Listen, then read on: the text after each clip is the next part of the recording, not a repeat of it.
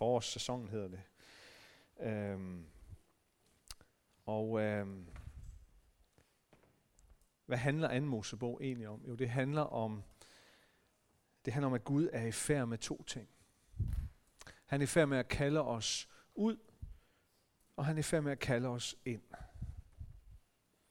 Han er i færd med at, han er i færd med at kalde os og trække os ud af et liv i slaveri kalder os ud af et liv i synd. Trækker os ud af et liv, hvor vi, hvor vi lever vendt bort fra Gud. Og samtidig så er han i færd med at kalde os ind. Kalde os ind i et nyt liv, i et nyt land, i en, ny, i en, i en relation med ham. En livsforvandlende relation med ham og, og en relation med andre mennesker. Og det er det Gud, han er konstant i færd med. Det er min, det er min påstand. Og det var ikke bare for, hvad, 4.000 år siden, eller deromkring. Gud, han er konstant i færd med det, også den dag i dag. Han er i færd med at kalde dig ud og kalde dig ind.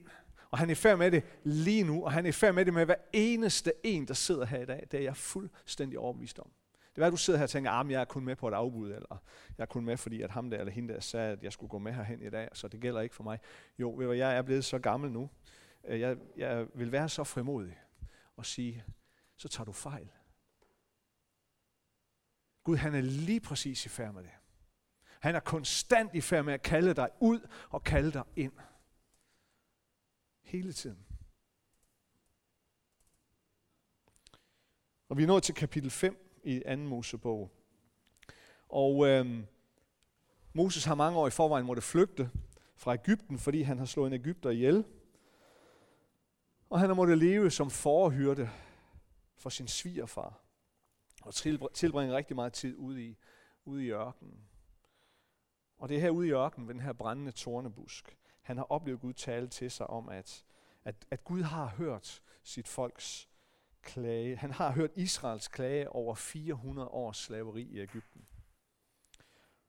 Og at han vil befri sit folk. Og han vil bruge Moses som den, der skal gå til farao og kræve folket fri. Han vil bruge Moses til, at han skal lede folket ud og ind i et nyt land. Og nu er Moses og hans bror Aaron så på vej til faraos hof for at kræve af Faro, at han skal slippe hebræerne og lade dem gå fri. Og, øh, og så kommer vi til kapitel 5, og jeg synes, er der et ord, som kan stå som tema for hele det her kapitel, så vil jeg sige, det er ordet skuffelse.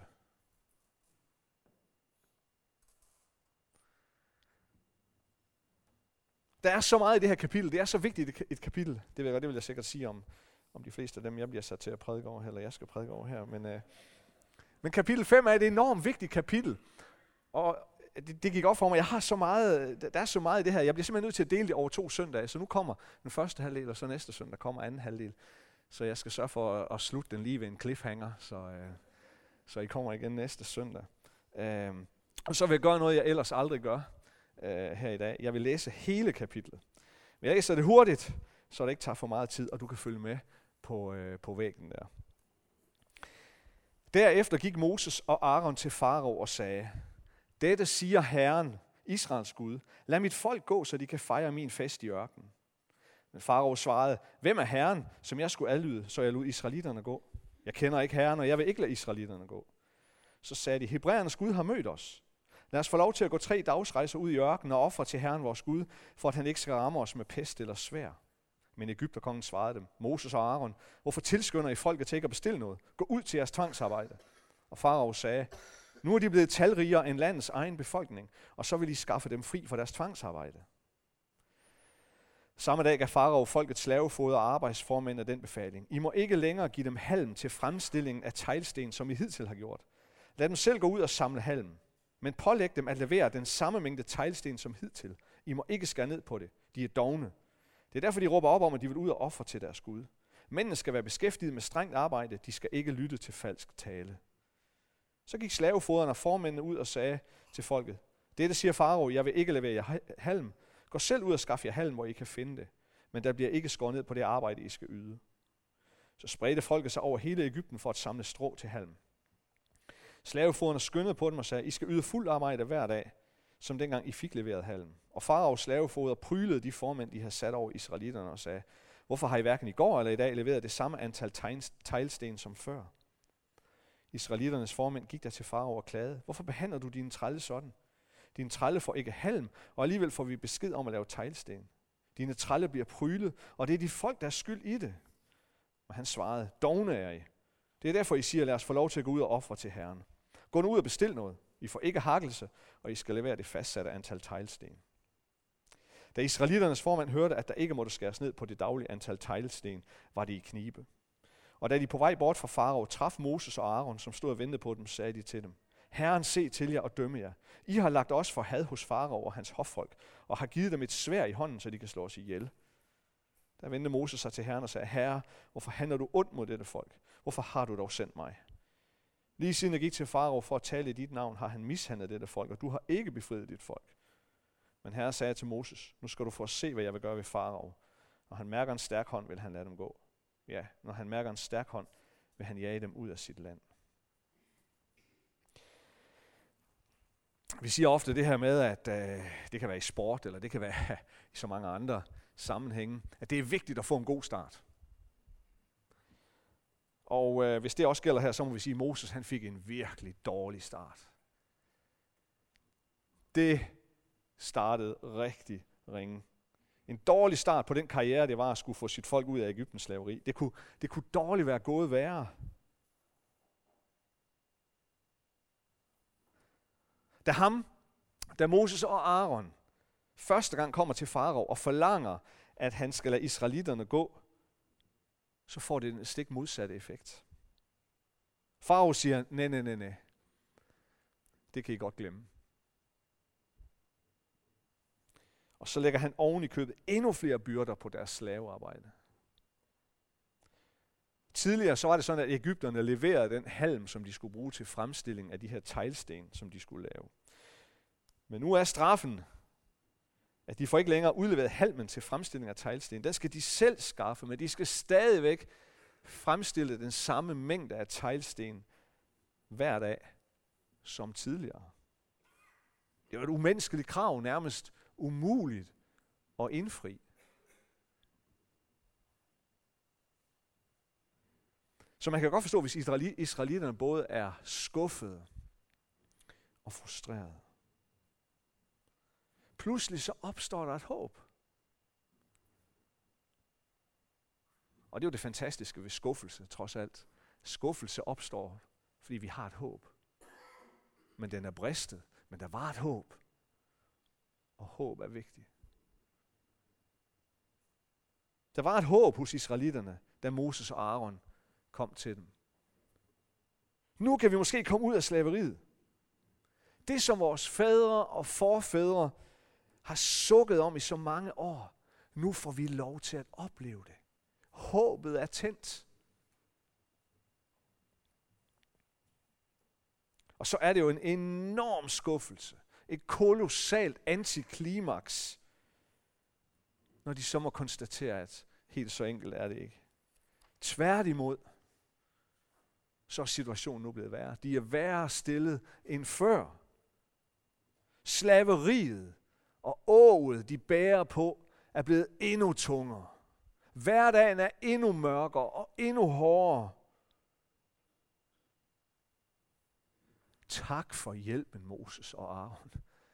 Tak for ingenting. Og skuffelsen må også have været enorm hos Moses. Det han havde givet sig i kast med, det var jo forbundet med store menneskelige omkostninger. Og nu ser det ud til at være endnu sværere, end, end, end, i han, end han i sin mest mørke stund havde forestillet sig. Hvad skal jeg dog gøre? Hvad skal jeg dog stille op? Jeg er skyld i, at mit folk nu plages endnu mere.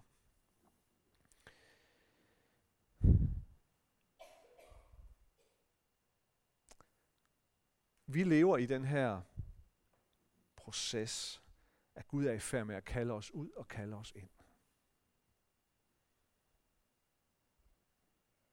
Og i det liv, der opstår skuffelser indimellem. Så bliver vi indimellem skuffet. Og hvad, hvad gør skuffelser ved os? Jeg har sådan en, en, en, en lille liste, øhm, og den er på ingen måde, tror jeg, udtømmende. Øh, jeg tror, det er nogle af de ting, som, øh, som skuffelser kan gøre ved os. Skuffelser, de knuser vores drømme.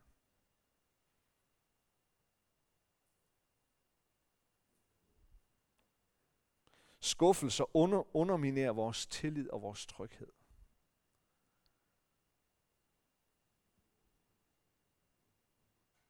Skuffelser, det understreger vores begrænsninger, vores utilstrækkelighed. Og skulle leve i den her konstatering af, at der er bare ting, jeg ikke kan, der er ting, jeg ikke er herre over, der er ting, jeg ikke kan kontrollere og styre og bestemme over. Skuffelser, det formindsker håbet. Tør jeg håbe igen? Tør jeg håbe igen? For det gør så ondt at blive skuffet.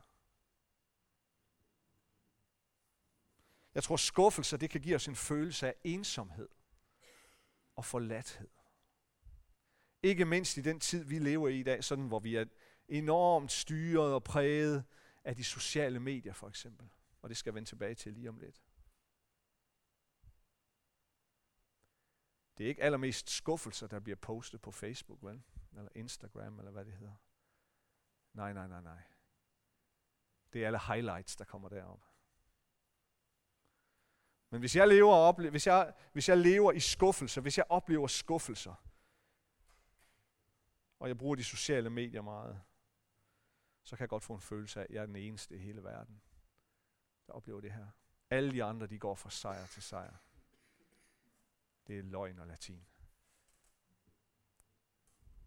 Jeg tror, at skuffelser det kan skabe tvivl og frygt hos os. Fantastisk ord, Sande. Tak for det. Vi skal ikke frygte. Men skuffelser kan nogle gange gøre det her ved os. Skabe god grund for tvivl og frygt. Og skuffelser, det kan dræne os for energi. Det taber os for kræfter. Det rammer os. Vi skal forestille os situationen hos Israels folk her. Efter at have lidt under et slaveå gennem 400 år, så dukker Moses pludselig op på scenen. Og Moses kommer ikke alene. Han kommer fra Gud. Han er sendt af Gud. Og Gud har givet ham tre tegn med. Tre under, eller tre tegn, som han skal vise israelitterne og Ægypterne, så de skal forstå, at han er sendt af Gud. Først så, så giver Moses, eller Gud giver Moses det her tegn med, at han skal tage sin stav, og så skal han smide den på, på jorden, og så bliver den til en slange. Og når han samler den op igen, så bliver den til en stav igen. I antikkens øh, Ægypten, der var slangen et billede på universel herredømme. Det var jo sådan, Ægypten så på sig selv, og som farao så på sig selv, som den, der havde universel herredømme. Men med det her tegn med staven og slangen, så kommer Gud, eller så kommer Moses og siger til israelitterne, og ikke mindst til farao, at det er Gud, der er universets herre. Det andet tegn, Gud giver Moses, det var, at, at Moses han gjorde det her med, at han skulle stikke hånden ind under sin skjorte, eller ind under kjortlen. Og han trak den ud, så var, så var hånden blevet spedalsk. Og så skulle han tage den ind igen, og når den kom ud, så var hånden ren. Helbredt igen. Spedalskhed, den her frygtede sygdom dengang, som ikke engang Ægypterne kunne stille noget op imod. Og med det her tegn, der siger Gud, det er mig, der er herre over liv og død.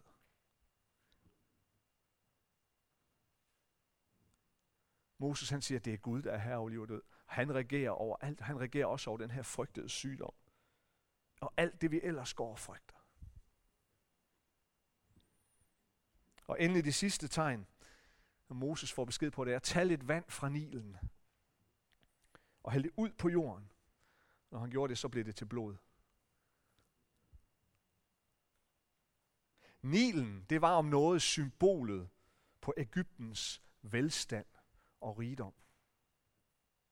At, at, at Ægypten var så frugtbart og så sejrrigt, og så rigt et land, det skyldes først og fremmest Nilen. Og derved der kommer Moses til Ægypterne og siger, Gud kan tage al den rigdom fra jer, sådan her, hvis det er det, han vil. Gud ejer alt sølv og guld i verden. Og han kan give, og han kan tage præcis, som han vil, for han er herre og konge. Så da Moses dukker op på scenen, og han viser de her tegn, så har det skabt en, en, en enorm optimisme og et umådeligt stort håb blandt israelitterne.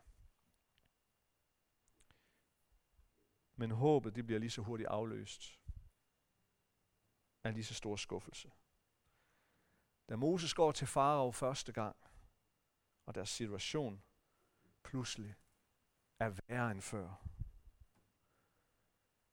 så bliver håbet afløst af en kæmpe skuffelse.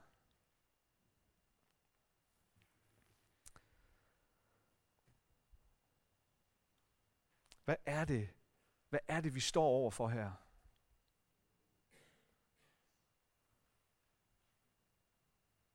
Hvad er det, der er i spil her? Ja, jeg tror, at det, der er i spil her, og det vi står over for, det, der rammer os, det er den kendskærning, at Gud bare ikke altid gør tingene på den måde, som vi forventer det. Gud gør ikke altid tingene på den måde, som vi forventer.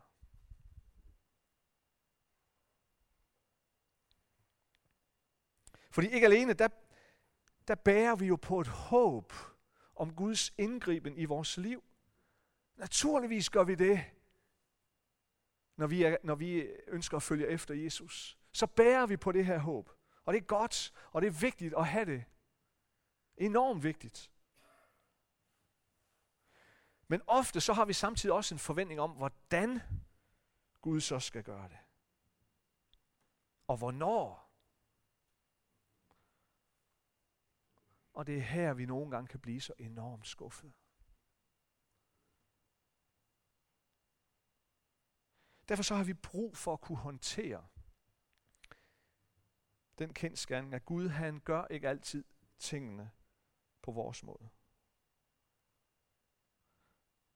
Og hvordan lever vi så i det dilemma? Hvordan, hvordan, hvordan dealer vi med det? Jeg vil komme med tre forslag her til sidst.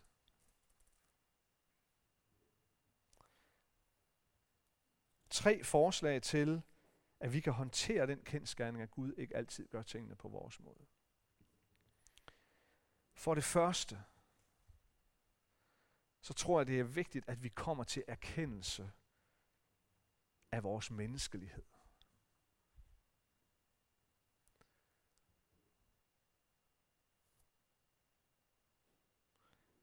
Vi må erkende, at vi er mennesker, og dermed så må vi også erkende vores begrænsninger.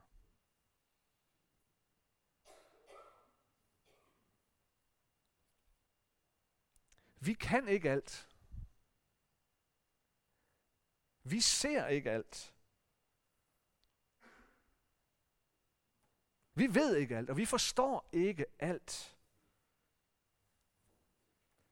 Vi mennesker er hverken almægtige, eller alvidende, eller allesteds nærværende. Det er kun Gud.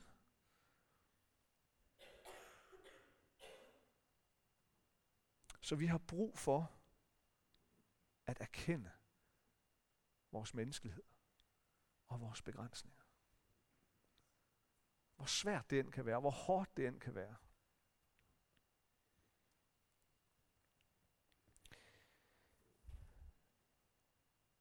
Det andet, vi har brug for, tror jeg, det er, at vi har brug for at lære at læse den her ærligt. Vi har brug for at lære at læse Bibelen ærligt. Hvad mener jeg med det?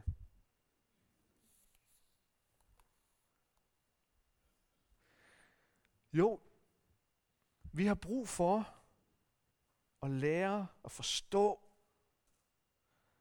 at Bibelen fortæller også rigtig meget om rigtig mange mennesker, som gik igennem utrolig svære ting i deres liv. At Bibelen den fortæller igen og igen og igen om store skuffelser, der kom ind over menneskers liv. Også mennesker, som havde dedikeret deres liv til at følge Gud.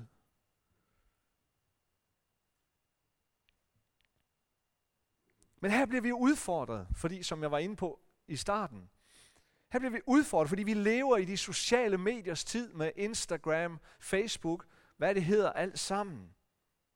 Hvor det hele skal være sådan lidt photoshoppet og, og retuscheret og trutmund og det hele. Ikke? Der er jo ikke en, jo det er der nok, men nu tager jeg lige lidt lovlig fat her, ikke? men der er jo mange, der ikke lægger det helt normale billede op. Vel, det skal retuscheres, det skal se bedre ud, for jeg er så træt af mig selv. Jeg ser jo ikke godt nok ud. Det er den tid, vi lever i. Hvor det hele handler om at få så mange likes som overhovedet muligt. Og så slår man lige, som kristen, så slår man jo lige yndlingsbibelverser op på sin, øh, på, på sin post der. Ikke? Som handler om storhed og herlighed. Og så lader man det stå der som dagens billede på en store tro. Men verset kan være taget fuldstændig ud af en, af en større sammenhæng. Og så giver man et billede af en virkelighed, som bare slet ikke stemmer overens med den her første Mosebog, kapitel 3, virkelighed, som vi lever i i dag. Det vil sige som faldende mennesker i en brudt verden, hvor skuffelser og nederlag så absolut hører til virkeligheden.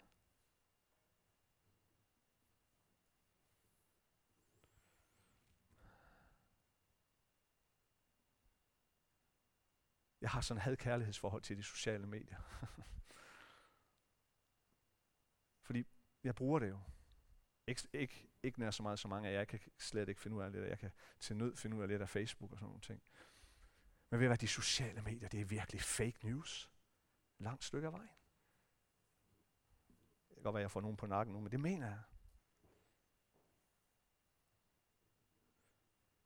Har du en dag, hvor du kæmper med livets realiteter? Har du en dag, hvor du oplever skuffelser og nederlag komme ind over dig, og hvor du kan føle dig virkelig nede, så er mit råd til dig, hold dig langt væk fra de sociale medier den dag. Fordi dem, der poster, de poster jo det retuscherede. De poster deres highlights og deres bedste øjeblikke. De poster deres bedste dag.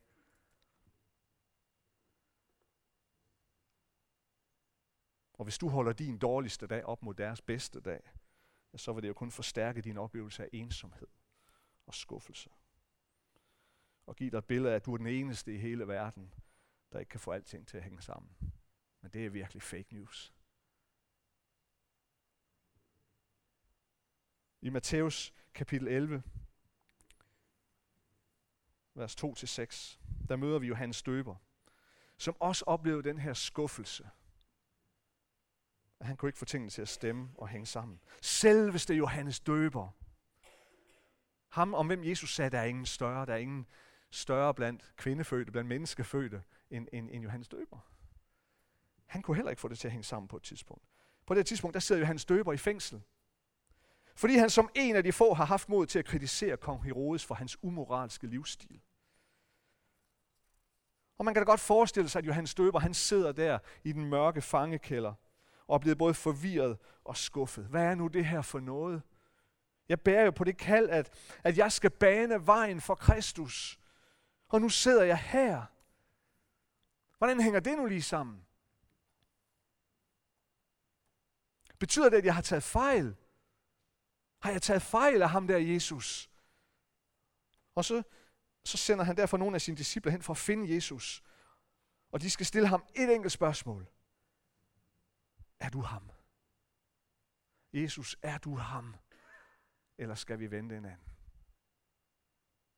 Er du Kristus? Eller skal vi vente en anden? Og det svar, Jesus han giver, det som han sender med Johannes døberens disciple tilbage til Johannes, det er meget interessant. Han siger, gå hen og fortæl Johannes, hvad I ser. Blinde ser, og lamme går. Spedalske bliver rene, og døve hører, og døde står op, og evangeliet forkyndes for fattige. Det er det svar, han sender med dem tilbage. Og det er interessant, fordi Jesus, med det svar, han giver, der citerer han jo det, det vi i dag kalder det gamle testamente. Han citerer profeten es- Esajas. Det er et Esajas ord, han sender med tilbage til Johannes døber. Og det var et skriftord, som Johannes døber uden tvivl kendte ud og ind. Som han kunne på fingerspidserne. Men det interessante er, når Jesus han citerer det her vers, eller de her ord fra Esajas, så springer han en bestemt linje over hvis vi sammenligner det med, hvad Isaias han siger. Han springer den linje over, hvor, hvor, hvor Isaias siger, og fanger bliver sat fri.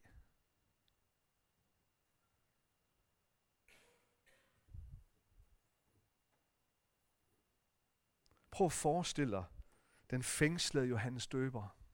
Disciple, hans disciple kommer tilbage og giver det svar, som Jesus har givet. Og han sidder der og lytter til, hvad det er, Jesus har sagt. Mm-hmm. Ja, ja, ja, det kender, det kender. Ah, blinde skal se. Ja. Døve skal høre. Ja. Lamme skal gå.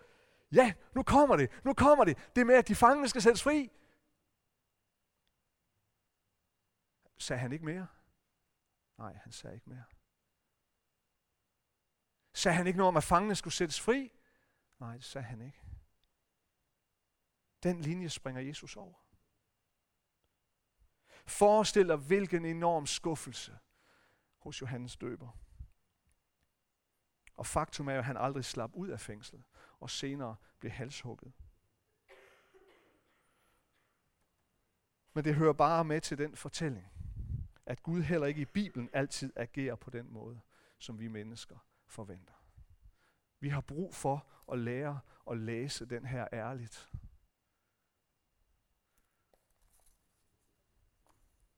Eller vi kan tage en stor profet som Jeremias, det skal være det aller sidste. Prøv at høre, hvor fantastisk det lyder i de første kapitel i Jeremias, hvor Gud kalder ham. Se, siger Gud, nu giver jeg dig myndighed over folkene og rigerne, til at rykke op med rode, til at rive ned, til at ødelægge og til at jævne med jorden, til at bygge op og til at plante. Hvilken fantastisk kaldelse. Man kan godt forstå, hvis Jeremias han har, han har siddet der, eller stået der og sagt, yes, kom med det Gud, jeg er klar. Men det går slet ikke, som Jeremias han forventer. Folk vil slet ikke høre på ham. De latterliggør ham. De overfalder ham. De slår ham. De smider ham i fængsel. Og til sidst så smider de ham ned i et ildelugtende og mørkt hul og lægger låg henover med intentionen om, at han skal sidde der og rådne op, indtil han dør af sult.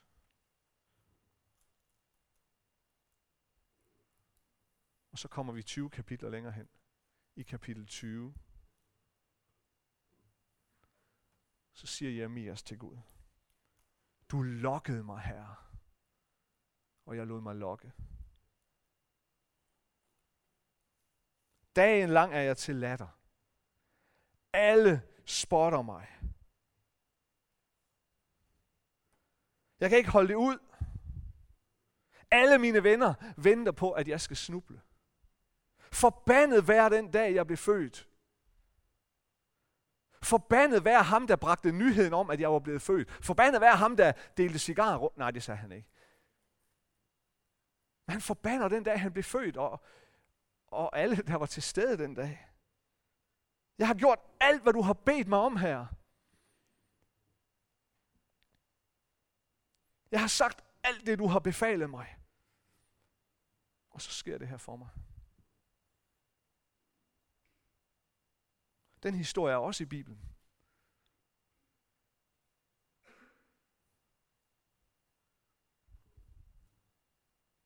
Som et eksempel på, at vi bare må erkende, at Gud ikke altid agerer på den måde, som vi forventer.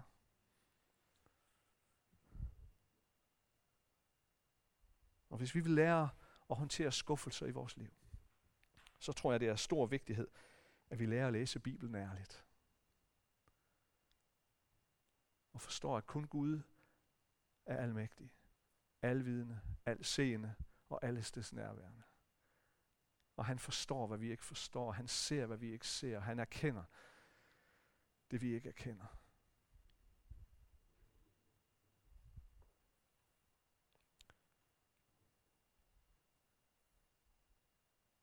Vi skal fortsætte med at se på det her næste søndag. Men også, hvad det er, Gud kalder os til. Og hvordan Gud hjælper os og styrker os til at leve i den her tid. Fordi jeg tror på, at det slutter godt. Men skuffelser, det rammer os. Fordi vi lever i den her mellem, Gud kalder os ud, og han kalder os ind. Og det er ikke en tid renset for skuffelser. Det er ikke en tid renset for nederlag. Og verden er ikke retfærdig. Men Gud er god.